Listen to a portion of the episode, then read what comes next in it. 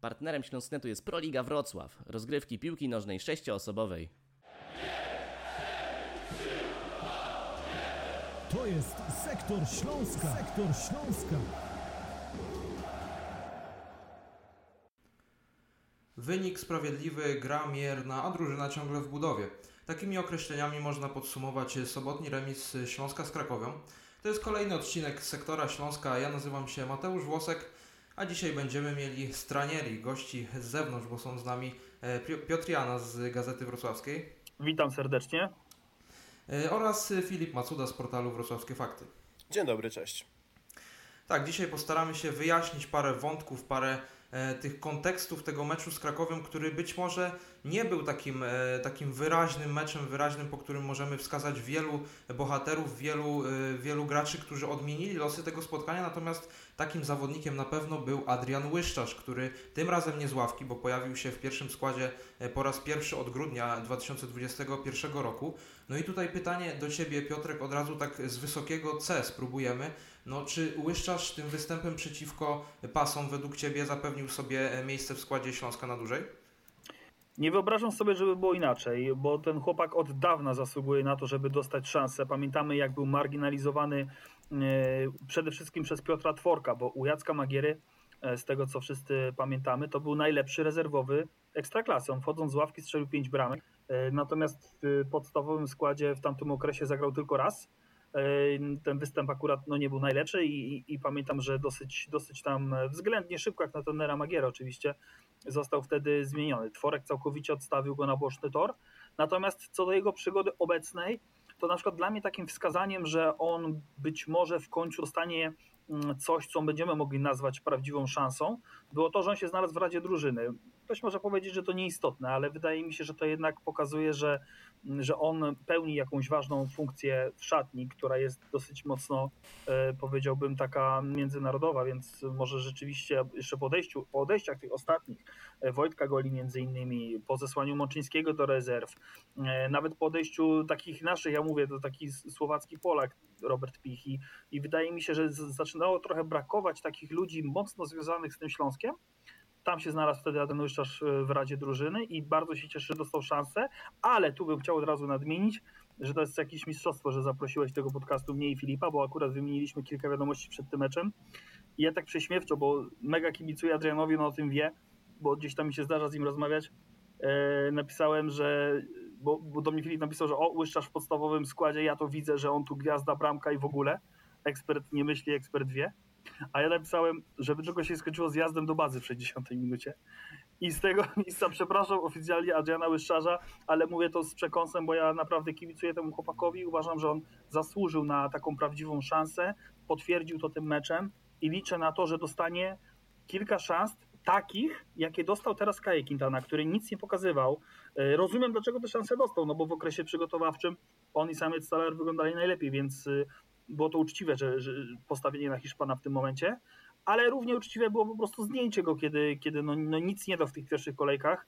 Wszedł Adrian i od razu w pierwszej kolejce konkret, więc liczę na to, że teraz on dostanie te 5-6 meczów bez względu na to, jak będzie grał, bo nie każdy mecz będzie kończył pewnie z bramką i asystą, ale po prostu chciałbym go zobaczyć w dłuższym wymiarze, to znaczy ciągiem przez kilka meczów. Tak, dobrze, że, że w ogóle nadmieniłeś tutaj nazwisko Quintany, no bo my byliśmy też w strefie mieszanej po meczu właśnie z Filipem, rozmawialiśmy w ogóle e, z Adrianem Łyszczarzem, który powiedział nam, że rzeczywiście e, przed tym spotkaniem on czuł, że to może być jego szansa, że jest w dobrej dyspozycji, że naprawdę jest dobrze dysponowany ostatnio. No i tutaj pytanie do Ciebie, Filip, czy uważasz, że w tym momencie Quintana zostanie troszkę odstawiony na boczny tor, no bo jednak on tam próbował gdzieś się odnajdywać na pozycji numer 10, 10 też próbował trochę grać na, na wysuniętym napastniku, natomiast wiemy, że on tych walorów typowo na klasyczną dziewiątkę nie ma. I tutaj y, pozostaje kwestia tego, czy, czy rzeczywiście to nawet nie wprowadzenie Quintany przecież w meczu z Krakowią na, na parę minut, e, czy to, będzie, czy to będzie taki znak, że, e, że Hiszpan e, troszkę pożegna się z tym składem na, na parę spotkań? Ja myślę przede wszystkim, że taki znak, że Iwan Dżurdziewicz stracił już trochę tą cierpliwość do Kaje Quintany, mieliśmy już w Poznaniu na meczu z Lechem Poznań, bo wiemy, że Quintana nie wyszedł na boisko w drugiej połowie. Tam nastąpiła zmiana, wszedł na boisko Nahuel Lejwa Iwan Dżurdziewicz chwalił też e, na Huela, że, że to była taka zmiana stricte taktyczna i, i właśnie zawodnik, e, były zawodnik Villarealu e, przyczynił się też do tego osiągnięcia, tego zwycięstwa w, w meczu z Lechem. Natomiast wracając do Twojego pytania, myślę, że tak, że jednak biorąc pod uwagę, że Quintana w pierwszych pięciu meczach zawsze wychodził na boisko, był, był zawodnikiem pierwszego składu, bądź co bądź, E, a teraz go nie było nawet w roli rezerwowego w tym meczu, no o czym świadczy? Ja w ogóle uważam, że Adrian Łyszczarz to jest piłkarz stworzony do grania na pozycji numer 10.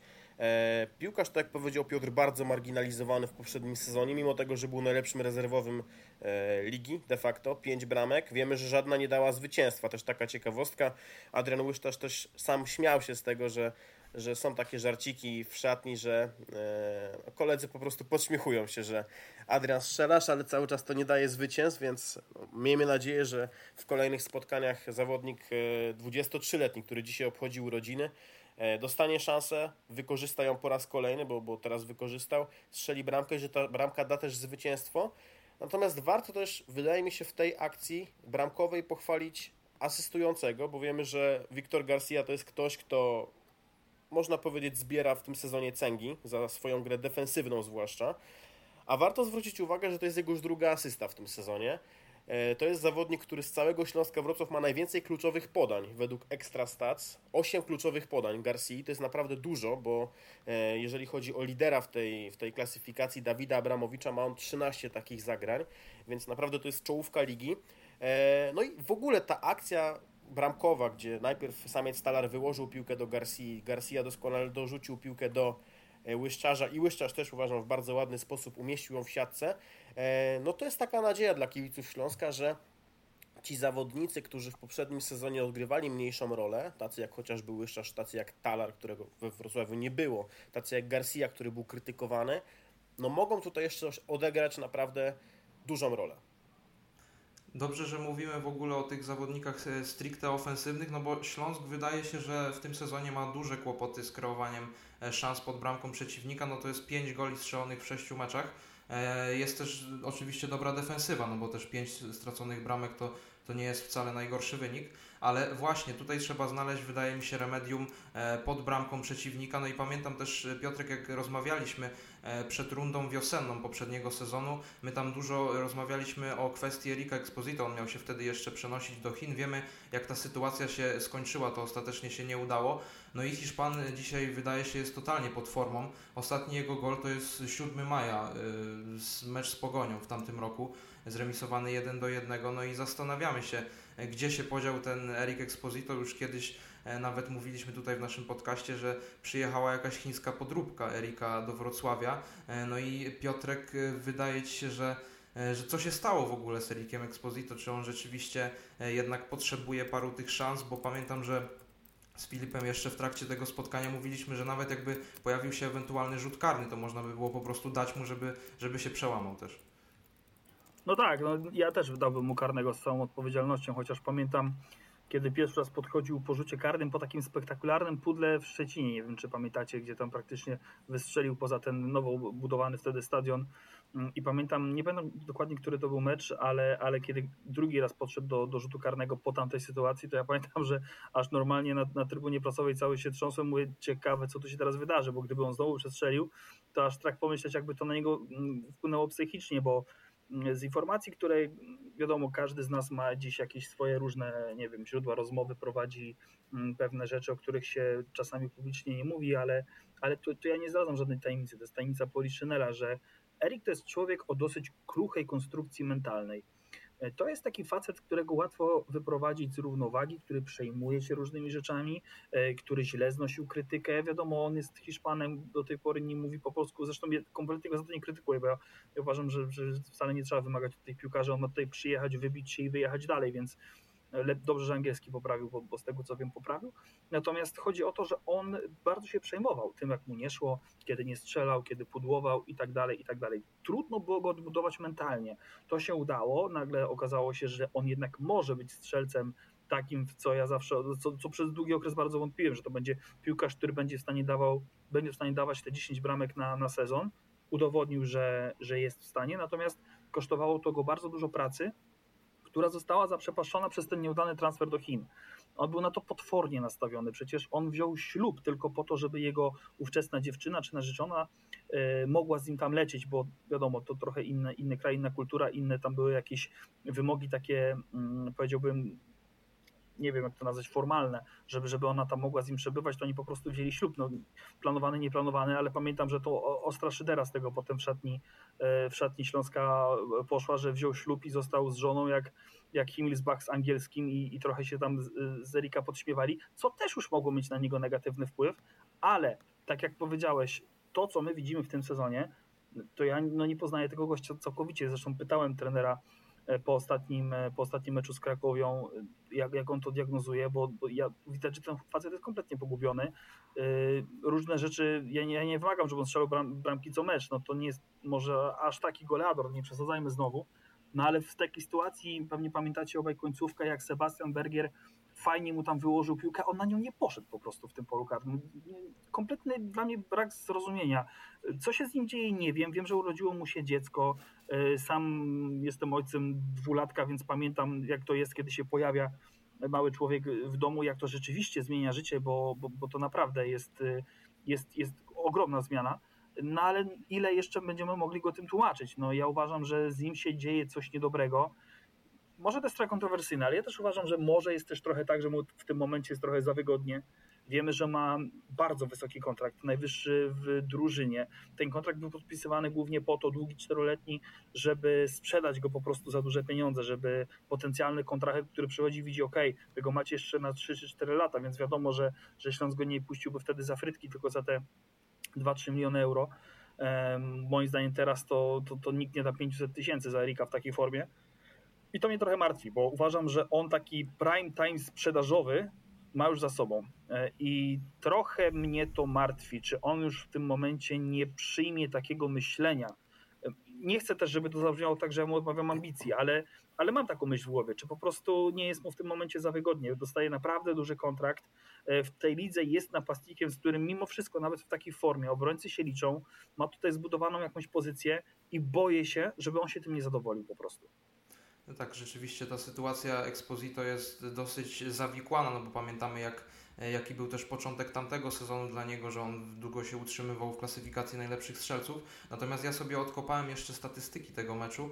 E, no i wyobraźcie sobie, że my oddaliśmy w sobotę zaledwie jeden celny strzał przy siedmiu celnych strzałach Krakowi, także to też obrazuje, myślę, tą, e, tą impotencję w ataku, ale też e, przejrzałem sobie m.in. wskaźnik expected goals, który wiemy, że nie zawsze jest miarodajny, natomiast my mieliśmy ten wskaźnik na poziomie 0,67, natomiast Krakowia miała 1,67, także e, to też obrazuje, e, jakie były, jakie były rozbieżności, jeśli chodzi o ofensywę obydwu zespołów. I tutaj też pytanie do Ciebie, Filip, czy można by było jeszcze jakoś inaczej, być może personalnie zestawić zestawić ten atak, żeby to wyglądało nieco inaczej, bo wiemy, że mamy po pierwsze paru dobrych skrzydłowych, Mamy też zawodników środka pola, tak jak mamy Adriana Łyszczarza na dziesiątce, który może zrobić dużo e, zamieszania, także e, tutaj takie pytanie do Ciebie, jakbyś miał się zabawić w trenera i przed kolejnym meczem zestawić tą ofensywę, by prezentowała się jeszcze bardziej, e, by prezentowała się w ogóle efektownie, a nie jeszcze bardziej efektownie, no to co byś tutaj zamieszał, Filip?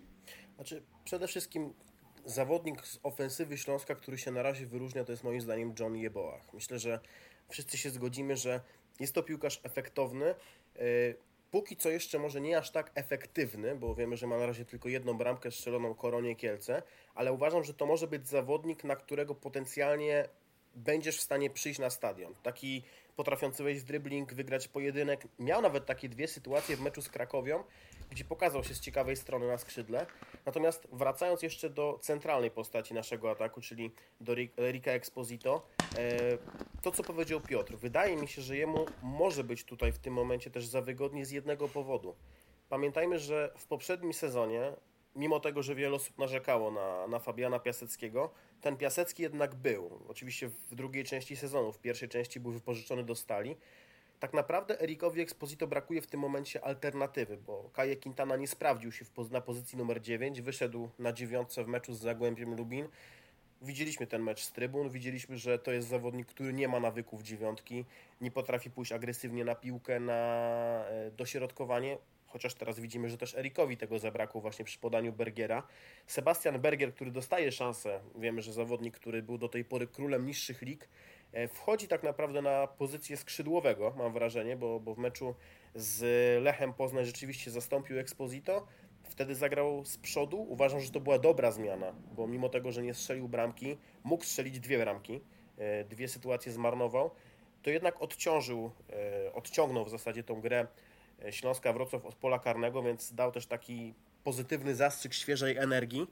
Ale pytasz mnie o personalia i, i tak naprawdę trudno mi jest zdiagnozować teraz, jaki tercet, bo zakładamy, że tutaj chodzi nam o trzech zawodników. Ustaliliśmy, że Łyszarz to jest ta optymalna dziesiątka. Ustawić powinien Iwan Dżurdziewicz na mecz z Rakowem, bo mimo wszystko wydaje mi się, że Exposito będzie dostawał tą szansę do momentu, aż się przełamie, też ze względu na brak alternatyw. Natomiast jeżeli chodzi o skrzydłowych, stracił miejsce w składzie Denis Jastrzębski. W ostatnich dwóch meczach w meczu z Lechem nie pojawił się w ogóle z ławki rezerwowych, w meczu z... No tak, ale to była też kwestia zdrowotna, tak, nie? To, tak, to, to tak, nie tak. było tak. Nie? Tak, a teraz, teraz pojawił się z, z ławki rezerwowych, dał impuls, uważam, w dwóch, trzech akcjach, ale mam wrażenie, że cały czas te poczynania naszych skrzydłowych są trochę mało konkretne też, bo e, Piotr Samiec-Talar, który jest też krytykowany, uważam, że w meczu z Krakowią zagrał swój najlepszy mecz w tym sezonie. W pierwszej połowie uważam, że to był naprawdę wyróżniający się zawodnik, było kilka dośrodkowań z jego strony.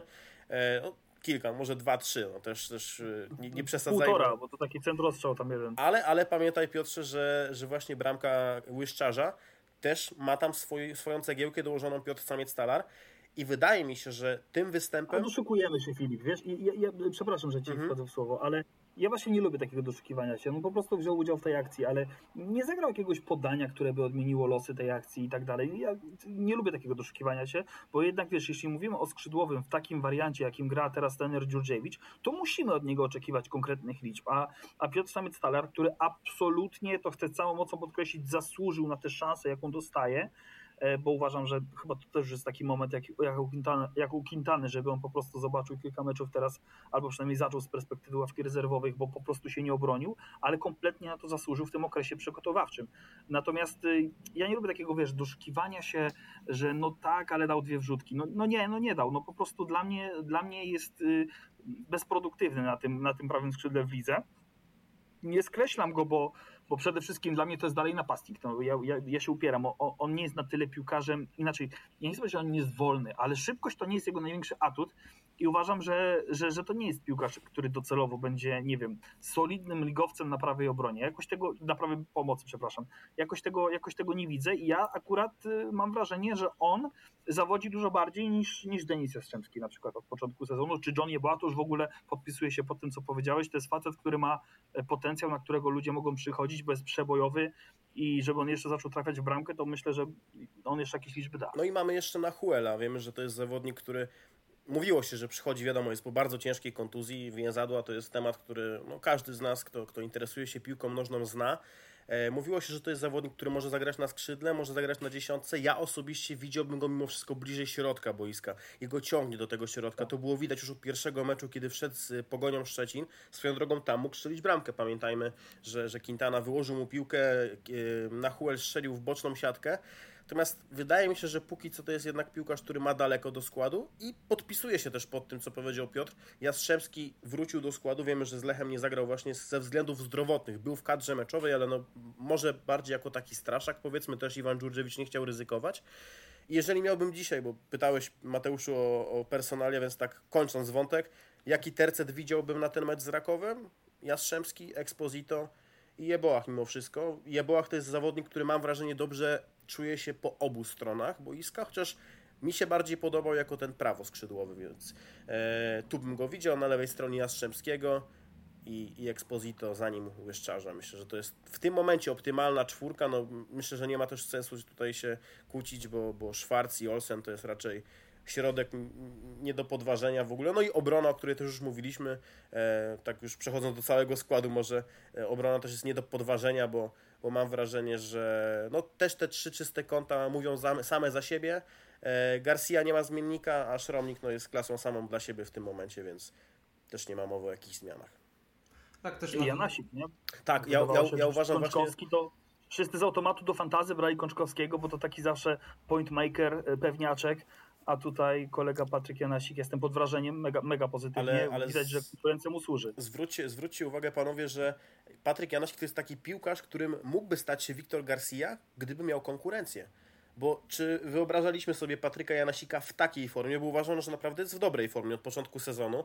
Y, To przyjście Kączkowskiego podziałało na niego widocznie mobilizująco, bo no nie oszukujmy się, Jakub Iskra nie był e, nie chcę powiedzieć, że nie był godnym rywalem, bo to też jest e, może takie troszkę... A, ale chyba możemy powiedzieć, że to nie był poziom No ekstraklasy. to nie był poziom momencie. ekstraklasy, No, dokładnie. jeszcze nie, nie dojechał raczej Iskra do Ekstraklasy. Tak, tak. I, I być może to są też takie case'y, jak, e, jak z Janasikiem były, jeżeli chodzi o Exposito i o Garcia. Nawet zasugerowałem coś takiego na Twitterze, że tak już powiedziałem, że Erikowi brakuje konkurencji, ale że i Garcii brakuje konkurencji, bo ten Garcia rozgrywa dla mnie bardzo dziwny sezon na razie. W pierwszym meczu z Zagłębiem myślę, że zagrał poprawnie, z naciskiem może nawet na dobrze. E, Później był słaby mecz z Pogonią, mimo tego, że wygrany przez, przez Śląsk Wrocław. Tragiczny mecz z Koroną, ale myślę, że to jest mecz w ogóle do wyjęcia, jeżeli chodzi o całą drużynę Śląska Wrocław. Później z Widzewem było bardzo słabo, zwłaszcza do, do przerwy. Myślę, że modliliśmy się, żeby to się nie skończyło czerwoną kartką, drugą żółtą kartką, bo Garcia dostał drugą żółtą, e, dostał kartkę w pierwszej połowie. Później z Lechem Poznań e, wszyscy zastanawialiśmy się, czy Iwan Dżurdziewicz zmieni go w przerwie, bo też nie radził sobie, miał problemy ale mam wrażenie, że tam nastąpił taki przełom. W tej drugiej połowie Śląsk nie stracił gola, Śląsk wygrał mecz, Dżurdziewicz też chwalił Garcję za drugą połowę i ten teraz y, mecz sobotni z Krakowią, okraszony asystą, myślę, że jeżeli chodzi o grę defensywną, no trudno się przyczepić, chociaż no wiemy, że bramka poszła de facto po jego, po jego stronie, tak, więc no też jakiś taki Ale malutki ja, ja bym nie kamyczek. winił Garcia. Wiesz, Ja też, uważam, ja że też, też, też, też, miał dwa momenty, w którym mógł wybić tę piłkę i absolutnie powinien był to zrobić. E, I mały przytyk tu w stronę Konrada, który też od początku sezonu mi imponuje i, i wygląda dobrze i absolutnie taki błąd go nie dyskredytuje w mojej ocenie. Ale ja uważam, że on miał dwa momenty, oglądałem tą, tą sytuację z 15 razy. On ma dwa momenty takie, gdzie absolutnie powinien był wybić tę piłkę, ale po prostu się zawahał i, i takie rzeczy się zdarzają. Więc po prostu mimo wszystko myślę, że ta bramka to jednak bardziej poprawa niż Garcia. Choć zgadzam się z tobą, że akcja poszła jego stroną, więc to zawsze jakiś kamyczek taki do Ale, ale, ale wcześniej przecież też e, no pech, co tu dużo mówić Daniela Gretarsona, bo poślizgnął się Islandczyk, e, a w ogóle zaczęło się od straty Pet, Petra Szwarca, więc e, no, po No prostu niefor, bardzo niefortunna akcja Śląska Wrocław. Wiemy, że no nie ma meczów bezbłędnych. Tak jak powiedziałeś Piotrek, no ta piłka tam można powiedzieć płakała jak, jak była w polu karnym. Poprawa rzeczywiście powinien ją wypić i no i Patryk Makuch sumarycznie takim szczurem można powiedzieć w żargonie piłkarskim pokonał Sztromnika. Ale w ogóle też wspominałeś właśnie o, o Szwarcu chociażby ja tak y, patrząc na ten mecz, tak się zastanawiałem mocno nad tym naszym środkiem pola, bo mamy takie dwie wykreowane silne postacie w środku, czyli Szwarca i Olsena i wydaje mi się, że my jednak trochę przegrywaliśmy tych pojedynków w środku pola. Ja tak, jak tak sobie sprawdziłem statystyki, to y, Olsen wygrał chyba 12 na, na 20 pojedynków, Szwarc wygrał zaledwie 7 na 20 stoczonych, także my i chyba mi się wydaje, że to nie jest pierwszy mecz w tym sezonie, kiedy my przegraliśmy niestety środek pola i zostaliśmy totalnie zneutralizowani. W ogóle w meczu z Koroną. To było idealnie zauważalne, gdzie po prostu e, środkowi pomocnicy cofnęli się jeszcze niżej i była duża, był duży odstęp między formacją środkowych pomocników a, a później napastników, także e, mi się wydaje, że tutaj możemy też teraz poruszyć e, ten wątek środkowych pomocników, bo to jest jednak ciekawe, no bo mamy jeszcze Michała Żuko- Żuchowskiego chociażby, który, który zadebiutował w tym meczu z Koroną. E, I mamy jeszcze Javiera Hyjka, który wszedł e, na końcówkę meczu e, z, z Krakowią. Także jestem też ciekawy Waszej opinii, jeśli chodzi o te rotacje ewentualne. Czy tutaj w ogóle można wyjąć któregoś z dwójki Olsen-Schwarz z podstawowego składu, bo wydaje się, że oni na razie są chyba nie do ruszenia. Znaczy ja bym ich nie ruszał, ale właśnie zwróciłeś uwagę Mateusz na bardzo fajną rzecz, bo ja te statystyki też przeglądałem. Y, Też y, zwróciłem właśnie uwagę na tę ilość wygranych pojedynków, przegranych, a zrobiłem to wtedy, kiedy zacząłem y, przeglądać Twittera i zobaczyłem jak wielu kibiców Śląska, tam ktoś zdaje się napisał, nie będę mówił kto, bo nie chcę przekręcić, a nie pamiętam, ale, ale pojawi, pojawił się taki wpis, to było jakieś takie, no wszyscy znamy Śląskowy Twitter, jakieś takie większe konto to było, które napisało, że Schwarz i Olsen to w tym momencie najlepszy środ- duet środkowych pomocników w lidze. I wtedy mówię, nie no, hola, hola, hola, zaraz, zaraz, zaraz. I, i zacząłem sobie to sprawdzać właśnie i, i też się na tym złapałem. Więc z czego ta taka opinia wynika? Oni dobrze wyglądają obaj z piłką przy nodze. E, obaj też mocno pracują w defensywie, ale jak popatrzymy na te pojedynki, to tam wcale tak za kolorowo nie jest. E, Szwarc, wiecie, no ta bramka w Poznaniu, no, szacun. Olsen, przerzuty, długie piłki, też na wysokim procencie, więc ja rozumiem, że to może na pierwszy rzut oka wyglądać nieźle, ale jak już się trochę w to zagłębimy, no to my zaczynamy rozumieć, dlaczego Śląsk nie oddał w tym sezonie w jednym meczu więcej niż czterech celnych strzałów. No, to jest fatalna statystyka i uważam, że patrząc na wyniki Śląska, to możemy mówić o sporym, no może szczęściem, ciężko nazwać szczęściem zwycięskie mecze, no ale, no ale no sami powiedzcie panowie, jak wygląda mecz w Poznaniu, no wyjmij tą akcję Szwarca, to tak naprawdę no, Śląsk nie, nie wykreował niczego, no okej, okay, jeszcze sytuacja Exposito oczywiście, gdzie tam e, powinien być jeszcze, jeszcze rzut karny, ale, ale generalnie no, to Lech powinien ze 3-4 bramki tam wcisnąć, a, a tego nie zrobił, bo Śląsk bardzo dobrze broni i za to trzeba chwalić i to trzeba powtarzać, bo to jest coś, co się kompletnie zmieniło od przyjścia trenera Dziurdziewicza. Pamiętamy ten happy football trenera Magiery, gdzie Śląsk wygrywał, ale często było to wyniki typu 4 do 2, czy nie wiem, 3-2 i, i tak dalej, bo, bo zawsze tracił sporo. Za Piotra Tworka też się nie udało tej defensywy uszczelnić, porażka 4-0 z Termaliką, wszyscy to pamiętamy, wszyscy się wtedy denerwowaliśmy. Natomiast przy trenerze Dżurdżewiczu ta defensywa wygląda dużo, dużo lepiej i to trzeba podkreślać, ale nie możemy zapominać o tym, że w ofensywie no to jesteśmy panowie cholernie mizerni, mówiąc brutalnie, bo naprawdę nie oddać więcej niż czterech e, celnych strzałów w żadnym z sześciu meczów, no to ja tutaj biję na alarm i jeszcze chciałem na sekundkę tylko nawiązać do słów e, Filipa, z którymi się całkowicie zgadzam. Brak konkurencji dla Erika Exposito. Dziwi mnie to, że w klubie tego tego nie widzą, bo przecież kiedy Erik Exposito się odblokował? Jak się pojawił Filip Rajcewicz? Jak Rajcewicz zagrał sparring na Porowski i lutnął dwie bramki. Potem wyszedł dwa razy w pierwszym składzie. Nagle Erik Exposito jak odpalił, no to po prostu zastanawialiśmy się za ile milionów zostanie sprzedany. Znowu nie ma konkurencji takiej bezpośredniej, bo, bo chyba zgodzimy się, że Quintana to nie jest bezpośrednia konkurencja dla Erika. No i znowu mamy takiego Erika, jakiego mamy i i uważam, że ta ofensywa jest naprawdę, w tym momencie jest fajnie, bo mimo, że Śląsk oddaje tak mało tych celnych strzałów, to potrafił wygrać z Pogonią, to potrafił wygrać z Lechem, to potrafił zremisować e, z Krakowią, bo ja uważam, że to jest całkiem, całkiem niezły wynik, jak sobie też popatrzymy na tą, na tą Krakowię w tym sezonie, więc e, z tą ofensywą trenerzy Djurdjevic apelujemy, trzeba to jakoś rozruszać, bo to naprawdę nie wygląda dobrze.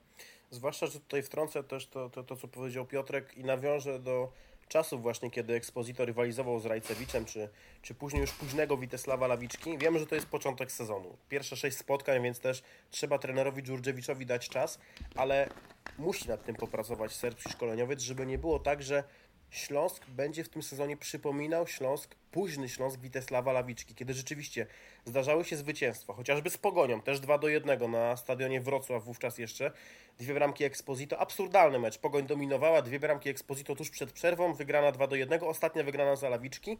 E, udawało się oczywiście też pokonać Lecha, udawało się pokonać Krakowie, natomiast to była drużyna, która bardzo, mówiąc kolokwialnie, męczyła bułę czasami, e, nie dało się jej oglądać, i boję się, że ten sezon, jeżeli coś tutaj się, coś mówiąc po prostu nie przeskoczy z przodu, e, nie zmieni się e, w dobrą stronę, no może tak wyglądać, że ten Śląsk raz wygra, raz przegra, raz zremisuje. Okej, okay, no to jest po prostu w tym momencie średnia drużyna, średniak ligowy, średniak, e, ale chyba w lidze minus. Padło takie stwierdzenie, że Śląsk w tym momencie jest odbiciem lustrzanym Jagiellonii. I ja się z tym panowie zgadzam. No, trudno powiedzieć, żeby Śląsk w tym momencie był drużyną ekscytującą. On się może taką drużyną no tak. stać. Może mieć momenty, kiedy będzie ekscytujący, no ale no oddawanie czterech celnych strzałów w meczu, no trochę mało, tak? Mówiliśmy ja też o tych... o najlepszym wariancie, bo były i takie mecze jak teraz z Krakowią, gdzie był jeden, więc były takie bodajże z... Mam gdzieś to nawet panowie otwarte, bo jeszcze sobie to sprawdzałem. Zaraz wam powiem. Lecąc to mamy tak, od, od pogoni tutaj patrzyłem, to tu rzeczywiście były cztery celne strzały, z Krakowią był jeden celny strzał, z Lechem Poznań były trzy celne strzały, z Widzewem trzy celne strzały, z Koroną cztery. No to kurczę, no mamy problem. I to też, to, też się, to też się Piotrek potem przekłada, bo mówimy o celnych strzałach i też o niezdobywaniu bramek. No trudno, trudno zdobywać bramki, kiedy się nie oddaje celnych strzałów. Mówiliśmy też o tej modnej w tym momencie statystyce expected goals, czyli goli oczekiwanych. Przed tą kolejką Śląsk-Wrocław miał goli oczekiwanych 2,73. Tutaj Mateusz powiedział, że, że w tym meczu to jest chyba 0,3 czy 0,6, poprawi Mateusz, 0, ale 0,6, tak. 0,6, no to mamy ponad no, 3,3. Przed tą kolejką, niżej przed, za Śląskiem był tylko Piast Gliwice, który jednak czwórkę wsadził Stali Mielec. Więc w tym momencie Śląsk jest drużyną, która ma największe problemy w lidze z kreowaniem sytuacji, ze zdobywaniem za, za tym idąc bramek. No, no to jest problem, no, z którym musi sobie Iwan Dżurdziewicz poradzić. E, teraz jest mecz z Rakowem, później jest mecz ze Stalą, więc to nie będą łatwe spotkania. To jest może taki frazes, e, chociaż uważam, że no paradoksalnie łatwiej o punkty może być mimo wszystko z Rakowem niż ze Stalą. Tak mi się wydaje gdzieś, gdzieś tak czuję.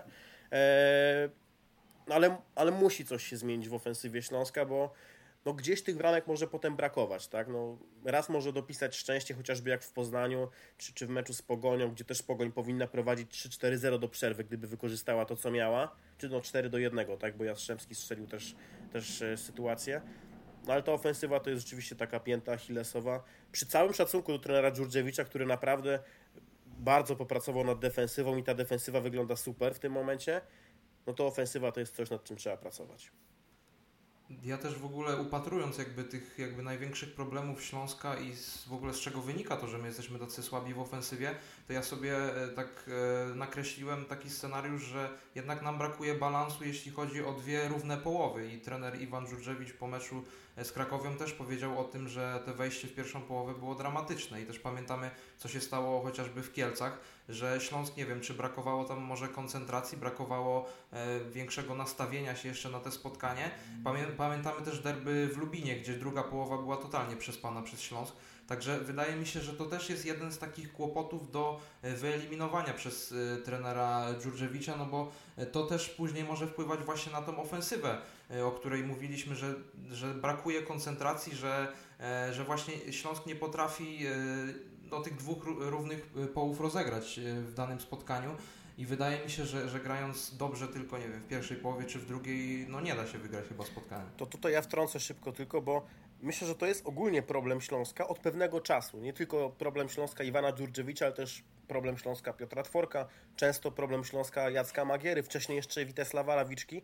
I tutaj zapytam Piotra, bo ze względu na, na metrykę, że tak powiem, śledzi Śląska najdłużej z nas wszystkich, tak y, profesjonalnym, profesjonalnym okiem. Jesteś doświadczony, Piotrze, nie stary. E, ale kiedy, kiedy, kiedy według Was Śląsk zagrał mecz, w którym zagrał dwie naprawdę bardzo dobre połowy? Przypominacie sobie takie spotkanie? Bo ja tak, sięgając taką najbliższą pamięcią, no nie jestem w stanie przywołać takiego meczu. Z ruchem Chorzów 6-1, hat-trick Kamila Bilińskiego. Niebo się rozstąpiło. Albo z Wisłą Kraków na, na wyjeździe 5-0. w oryginale, to, to, był, to był wyczyn wtedy.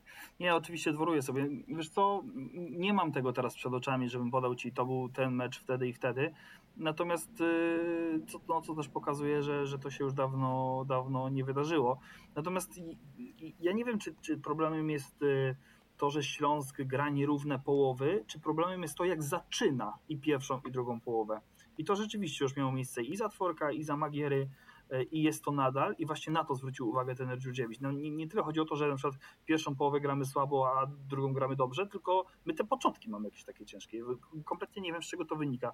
E, zawsze mówi się w takich sytuacjach, że tu chodzi o koncentrację, no ale no kurczę, no jak wiesz, że masz z tym problem i myślisz potem o tym, no to nie jesteś na tym skoncentrowany, no, z automatu jesteś, więc y, też nie wiem, z czego to wynika. Może, może po prostu Śląsk nie ma, mm, nie ma tak, takiego, wiecie, takiego tego momentu ja, ja, jestem psychowanem Ligi Hiszpańskiej, bardzo dużo jej oglądam i tam są takie zespoły, które po prostu w pewnym momencie ustawiają się w czterech piłkarzy na linii środkowej, kiedy jest wznowienie gry i wręcz rzucają się do ataku, ale to się po prostu rzucają, taki mega turbo agresywny, wysoki pressing. E, nie wiem, czy, czy to jest jakieś wyjście, ale, ale może trzeba jakoś tak pobudzić tych, tych naszych piłkarzy tak na wejściu. E, pamiętam, że Lech Poznań trenera Skorzy grał w taki sposób, że kiedy wznawiał grę, to było wycofanie piłki dość głęboko, bo aż z reguły do któregoś z bocznych obrońców i czy to był Pereira czy Reboczo, to natychmiast rzucał długą piłkę na trzech piłkarzy Lecha, którzy znajdowali się e, wysoko, blisko pola karnego. Kiedyś taką, taką analizę Michała Zachodnego widziałem i, i później zwracałem na to uwagę, także zresztą w meczu ze, ze Śląskiem Wrocław i to faktycznie tak wyglądało i to od razu taki impuls, taki jak wiecie, jak, jak był ten stary przepis, y, który już teraz nie obowiązuje, że pierwsze podanie musi być do przodu, jak się wznawia grę. Taki, taki ten moment, że panowie jedziemy, nie? A, a właśnie w Śląsku chyba jest trochę tak już od jakiegoś czasu, y, zupełnie nie wiem z czego to wynika, taki jakiś, nie wiem, że chcemy zacząć spokojnie, że chcemy zacząć bezpiecznie i wtedy jakoś nie, nie potrafimy sobie poradzić z tym ostrym, ostrym atakiem y, przeciwnika. Zauważyłem to teraz w meczu z Krakowią właśnie, że, że tak było i nie wiem, no, no, może to jest jakiś problem, ale faktycznie dziwię się, że to trwa tak długo i że żaden z trójki już trenerów do tej pory sobie z tym nie poradził. Chociaż a propos tego początku, tutaj Piotrek, to, to, to co powiedziałeś, uważam, że i w derbach, i z Pogonią, może bardziej w derbach, było coś takiego, że Śląsk chciał zagrać agresywnie, bo pierwsze 10 minut przecież Zagłębie nie było w stanie wyjść z własnej połowy w meczu otwierającym sezon. Tak, tylko, tylko wiesz co, Filip, e, d- Mhm. też ci od razu od- odbiję tutaj, bo to jest e, Stoki Bowl, to jest piłka trenera Stokowca, czyli my się cofamy, e, niski, średni pressing, czekamy na przeciwnika i jedziemy z konterkami, bo mamy super szybkiego Szejku Dienga, bo mamy, nie wiem, Damiana Bohara w tamtym meczu akurat, e, bo mamy tam, nie wiem, innych szybkich, bocznych pomocników i Zagłębie ta gra do teraz. e, i też punktuje całkiem, całkiem przyzwoicie. Zresztą ten ich mecz ostatni z Radomiakiem też tak wyglądał, że oni, oni w, no tak przynajmniej twierdzi ten Stokowiec, świadomie oddają pole przeciwnikowi i skupiają się gdzieś tam na, na szybkich atakach, dlatego tak bardzo teraz im zależy na nowym napastniku, bo, bo z doleżałem po prostu im ciężko jest tak grać. Więc tu bym troszeczkę, nie, nie chcę tutaj jakoś e, ujmować, że rzeczywiście wtedy ten początek wyglądał lepiej, ale wynikało to też w mojej ocenie w tamtym konkretnym meczu e, z postawy przeciwnika, który przyjął sobie takie założenie po prostu, że wpuszczamy rywala, a my szukamy kontr. No tak, rzeczywiście te asekuranstwo, ja bym to nazwał Śląska, było, było dosyć duże i dobrze, że Piotrek podkreśliłeś to, że nam brakuje takiego wigoru może na początku bardziej, żeby zaskoczyć przeciwnika, bo ja też nie przypominam sobie meczu, w którym my się tak szaleńczo rzuciliśmy, a pamiętamy chociażby spotkanie z Brookbetem 0-4 w tamtym sezonie, gdzie w pierwsze 20 minut dostaliśmy trzy bramki i to było totalne zaskoczenie. Natomiast mnie jeszcze, tutaj zmieniając już wątek, mnie poruszyła jedna kwestia, że jednak we Wrocławiu kibice niektórzy mają jeszcze takie gorące głowy i ten początek sezonu trzeba sobie powiedzieć, jak na warunki wrocławskie jest chyba dosyć solidny, no bo to są dwie wygrane, trzy remisy i jedna porażka.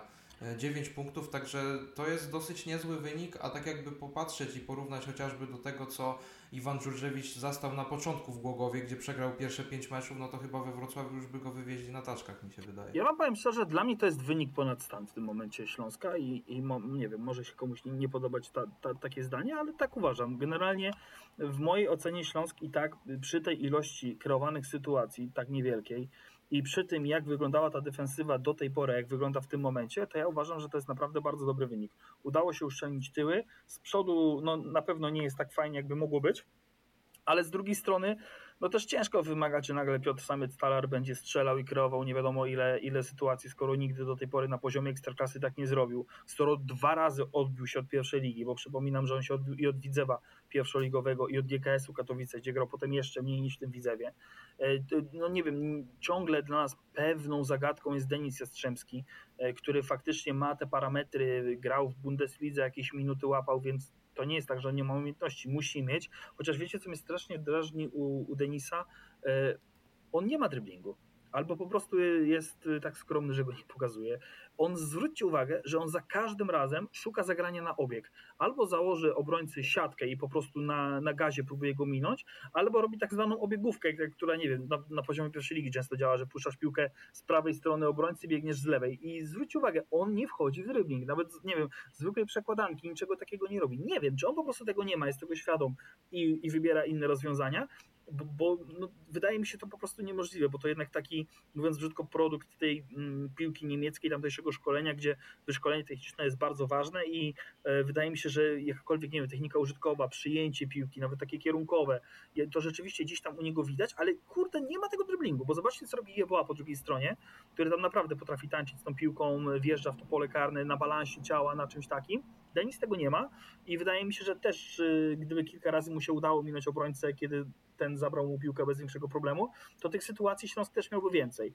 Więc to, no, to jest taka rzecz, która mi się a propos, a propos jeszcze tutaj tej gry, tej gry ofensywnej gdzieś tam rzuciła w oczy. Natomiast wracając do, do meritum, jeśli chodzi o te wyniki, o co pytasz Mateusz, to dla mnie to jest w tym momencie wynik naprawdę, mając też na uwadze ten terminarz, no bo te, ci rywale też, umówmy się, no nie byli, nie byli raczej, raczej łatwi może gdzieś ta korona paradoksalnie, czy, czy, czy Widzew się wydawały takimi zespołami, z którymi Śląsk powinien wygrać, akurat nie wygrał.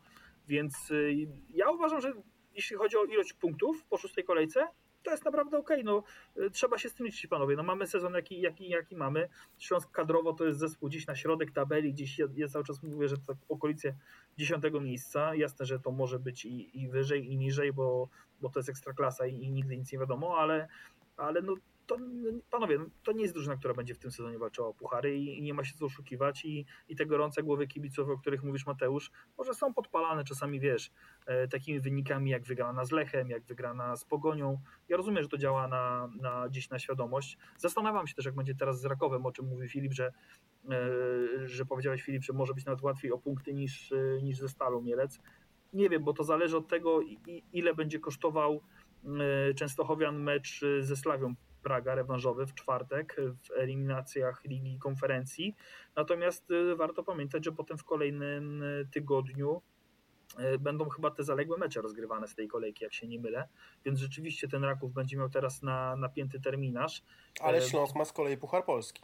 No właśnie, więc, więc pytanie, jak ten Papszon do tego podejdzie, bo, bo mówię, zależy od tego, jak dużo będzie go kosztował ten rewanż w Pradze. Jeśli bez względu na to, czy zrobi awans, czy nie, czy to się rozstrzygnie na przykład w 90 minut, nie? I, I pytanie, czy potem będzie chciał wystawić znowu najmocniejszy skład na ligę, y, czy właśnie wtedy trochę oszczędzi piłkarzy, bo, bo rotuje dosyć mocno, ale też wraca na przykład y, Marcin Cebula, z tego co kojarzy, tam kilku kontuzjowanych piłkarzy, więc ja tego Rakowa to uważam, że się zawsze trzeba, trzeba szanować, respektować. No, nie chcę być bać, ale no, to jest drużyna, która ja, ja ją wytypowałem przed, przed początkiem tego sezonu, chyba nawet u Was na Śląsknecie, e, jako kandydata, który według mnie zdobędzie tytuł mistrzowski. Uważam, że to jest taki projekt, który, który na to zasługuje, który ma podstawy, który ma szeroką kadrę, świetnego trenera, który tam pracuje od wielu lat, pieniądze, zaplecze i tylko tego stadionu trochę tam brakuje, ale nie, nie o tym będziemy teraz rozmawiać. Na pewno Śląsk na tę chwilę w mojej ocenie może być umiarkowanie zadowolony z tego, y, na którym jest miejscu. Dla mnie to jest nawet odrobinę wynik ponad stan. Zobaczymy, jak to właśnie się rozwinie kolejnych, y, w kolejnych meczach, ale ja na przykład oczekuję, że z taką Stalą Mielec, która zagrała w Gliwicach, czy nawet w poprzednim meczu, to trzeba wygrać, panowie. No, jeśli mamy szukać zwycięstw, to, to z kim jak nie ze Stalą Mielec. Ja wiem, że ona miała fajny początek, ale już teraz tak dobrze nie wygląda, więc y, Raków zagadką, ale ze Stalą ja jednak będę oczekiwał trzech punktów. Filip, ty też myślisz, że, e, że z tym Rakowem to jednak można sobie poradzić, bo tutaj zdania są podzielone chyba. No, ja nawet tak rozmawiając z Petrem Szwarcem e, w, w Migzonie czy pod stadionem, zresztą razem rozmawialiśmy e, w, po meczu z Lechem Poznań, śmialiśmy się, że wygrali z Lechem, wygrali z Pogonią, więc teraz czas na trzeciego Pucharowicza, oczywiście tak pół żartem, pół serio, no ale chociażby mecz za Piotra Tworka w Częstochowie, wiemy, że też absurdalny, gdzie Waldemar Sobota mógł w ogóle strzelić bramkę i, i, i Wrocławia nie mogli wygrać pod Jasną Górą 2 do 1 i nie drzeć o to utrzymanie do końca sezonu. Eee, no, mecz meczowy nierówny, no może to jest taki frazes też, ale to co powiedział Piotrek, bardzo wiele będzie zależało od tego, jak Raków poradzi sobie, zakładamy, czy mamy nadzieję, że sobie poradzi ze Slawią Praga, bo jesteśmy kibicami polskiej piłki. Kibicujemy wszystkim polskim klubom w pucharze. Tak, tak. Życzymy i Lechowi, i Rakowowi awansu do fazy grupowej Ligi Konferencji. E, No natomiast no zobaczymy, tak, też jaki skład wystawi Iwan Dżurdziewicz cały tydzień teraz przed drużyną, jeżeli chodzi o, o pracę na treningu. Mogą dojść różne problemy zdrowotne, tego nikt nie wie. Natomiast no tak jak powiedział Piotr, e, ja tak rzuciłem, że, że może będzie trudno w, w Mielcu, bo taki niewdzięczny teren, jakby też to nie brzmiało. Też ta stal potrafiła nieźle zapunktować na początku sezonu, no ale faktycznie, biorąc pod uwagę wczorajszy wynik w Gliwicach, gdzie no, nie oglądałem meczu, tak, ale zakładam, że, że Piast bez powodów tego meczu 4 do 0 nie wygrał. E, no trzeba takie mecze wygrywać, zwłaszcza, że później są dwa spotkania, jest, jest przerwa na kadrę, tak, bo właśnie jest mecz z Lechią Gdańsk z Piastem. No i tu już mamy 10 kolejek wtedy, panowie, więc e, będziemy mieli tak naprawdę prawie jedną trzecią sezonu za sobą. Ten Tak. sezon tak pędzi. No i Puchar Polski, jak, tak jak powiedziałem, 31 e, sierpnia na pewno tutaj Śląsknet się wybierze, zakładam, bo, bo jeździcie wszędzie, do, na mecz z zespołem Ruch Wysokie Mazowieckie, więc no, jeżeli w tym momencie Śląskowi nie udałoby się awansować dalej w Pucharze Polski, no to, to może warto się wycofać w przyszłym sezonie, już nie jeździć po, po tych meczach właśnie w Pucharze Tysiąca Drużyn. Ale na razie jest liga. mamy Tak. takiego pecha do, do, do, do tych pucharów. Zwróćcie uwagę, że już dawno żadna drużyna od nas y, nigdzie, nigdzie nie zaszła, już abstrahując nawet od Śląska, to przecież te wszystkie wywrotki, jakieś, nie wiem, huragany Morąg, albo Azov Miedź ma te- często takiego pecha, to trafi Lecha Poznań, a to kogoś tam i to jest takie, kurde, te puchary to nam tak idą zawsze jak krew z nosa. Też bym chciał trochę, żeby w tym Pucharze Polski zaistnieć. Przecież dojście do finału to jest taka mega przygoda. Narodowy. Wyobrażacie sobie e, całą trybunę, e, tam bodajże 12 tysięcy za bramką wchodzi e, kibiców Śląska. No ja mega, mega to widzę i, i, i marzy mi się taki mecz. Chociaż czekać, chyba w pierwszym finale na Narodowym grało Zagłębie z Zawiszą Bydgoszcz, nie? I Zagłębie Tak. spierdzieliło się w ligi, z ligi wtedy. Chyba więc to- 0-0 było chyba w tym meczu, chyba i I karne. karne były karne, chyba, i tak. karne. Karne i Lew, Tak. Lewczuk trafił ostatniego karnego. Ale zobaczcie, chyba. Samo to, że my to pamiętamy, nawet kto strzelił gola, no to, to jest taka mega, mega przygoda. Ja tak zawsze chciałem, odkąd już y, pracuję ładnych parę lat tutaj y, w Gazecie Wrocławskiej, y, zawsze mi się marzyło, żeby z którąś drużyną pojechać za nią na finał. Strasznie tego chciał wam Ja powiedzieć. przyznam też, że... Jeszcze pomijając, Tak? że jaka to jest droga do pucharów, nie? I, i, i- w ogóle, już nieważne, czy my jesteśmy na nie gotowi, czy nie gotowi, ale, ale sama ta przygoda, to dojście do finału, to naprawdę byłoby coś, czym wszyscy byśmy tutaj bardzo mocno żyli i pewnie długo, długo to wspominali i strasznie chciał, żeby, żeby to się w końcu jakoś, jakoś poprawiło, żeby to poszło. Wiecie, może taki trener z taką taktyką jak Dżurdziewicz właśnie będzie da puchary lepszy, gdzie wiadomo, że tam jest ważne, żeby tej goli przede wszystkim nie tracić, a wpaść coś musi, no bo jak nie, jak nie wpadnie, to będą dogrywka i karne, więc y, strasznie bym chciał panowie, że- żeby w tym pucharze w końcu e, Śląsk zaszedł gdzieś dalej, a no ma, no, finał to jest takie moje marzenie, ale, ale zobaczymy jak, jak to pójdzie. Chociaż no, Iwan Dżurdziewicz nie ma, można powiedzieć, dobrych wspomnień z Pucharem Polski, bo jeżeli się nie mylę, to Wieczysta Kraków go odstawiła w poprzednim sezonie. No Ale tak, też to, to, co, to, co powiedział Piotrek, że to jest też taka przygoda dla piłkarzy, ale też dla dziennikarzy, zobaczenie takiego meczu właśnie na Stadionie Narodowym. Ja też przyznam, że to byłby mecz finałowy Pucharu Polski, pierwszy, nie pamiętam od kiedy, który bym w ogóle obejrzał, bo tak się składa, że 2 maja obchodzę urodziny i, i zwykle to jest taki czas, gdzie no niekoniecznie spędzam go, można Tam już powiedzieć, nic nie przed o tej laptopem. godzinie. Tak, bo nic nie widzę, chociaż nie, no mecze są o 16, a o 16 też przyszedłem na świat, więc to w ogóle kapitalna klamra dla mnie by była pojechać na mecz na Stadion Narodowy w święto flagi 2 maja, urodziny i zobaczyć, no nie wiem, mecz Śląska-Wrocław. To, to nie, to, to ja mam taką tradycję, że ja na te mecze jeżdżę. Od wielu lat, y, chyba jeden opuściłem tylko na Narodowym i, i tak od wielu lat jeżdżę, bo przy okazji zawsze się spotykam z przyjaciółmi, zostaję sobie gdzieś tam dwa dni w Warszawie, więc y, ja akurat na te, na te finały Pucharu Polski jeżdżę zawsze, ale cały czas mam taki właśnie takie poczucie, że kurczę, fajnie by było przyjechać tutaj e, i że tak powiem mieć kupę roboty, bo, bo, bo grałaby któraś z naszych e, dolnośląskich drużyn i właśnie chciałbym, żeby to był Śląsk, bo kurczę, to jednak największe zaplecze kibicowskie i, i, ta wyprawa i to wszystko. E, Strasznie chciałbym to po prostu tego doświadczyć i no i liczę na to, że to się, że to się prędzej czy później wydarzy. Nie wiem, czy Śląsk jest na to gotowy w tym sezonie, może nie, ale, ale no przebrnijmy tych pierwszych kilka rund, bo to naprawdę wstyd dla takiego klubu tak dużego, z takiego miasta, żeby odpadać w pierwszej rundzie i naprawdę mam nadzieję, że już teraz no to losowanie już było naprawdę e, korzystne i zobaczymy jak to, jak to pójdzie w kolejnych fazach, ale mam nadzieję, że wszyscy we trójkę i, i, i razem z, nas, z naszymi słuchaczami spotkamy się kiedyś e, właśnie w Warszawie na Narodowym na, na finale Pucharu Polski. Mam nadzieję, że nie będzie taki jaj, jak teraz była z tymi flagami, gdzie tam e, jedni kibice weszli, drudzy nie weszli i Kulesza zagroził, zagroził że, że być może już odejdziemy z tej Warszawy. To, to musi się odbywać na tym stadionie, bo to musi być taki, taka atmosfera piłkarskiego święta, którą naprawdę wypracowano w piłkarskiej centrali i mówię, ja tego doświadczam co roku praktycznie i tylko brakuje mi właśnie tego, żeby tam była któraś z naszych drużyn i zróbmy to, po prostu to zróbmy. No.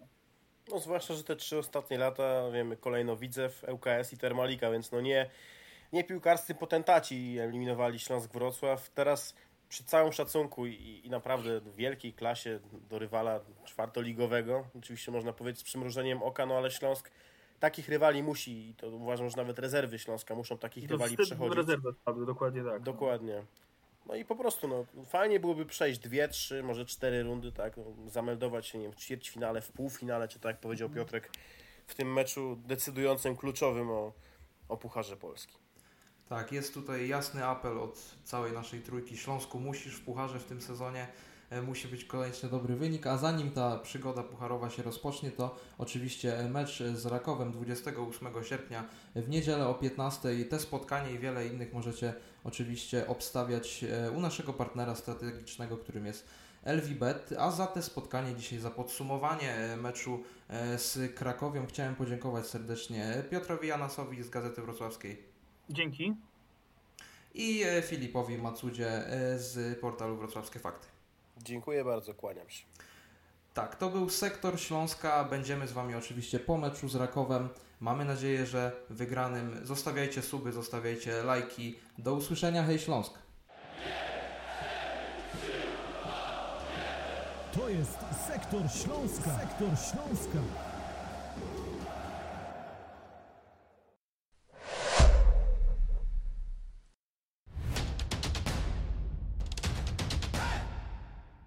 Partnerem Śląsknetu jest Proliga Wrocław, rozgrywki piłki nożnej sześcioosobowej.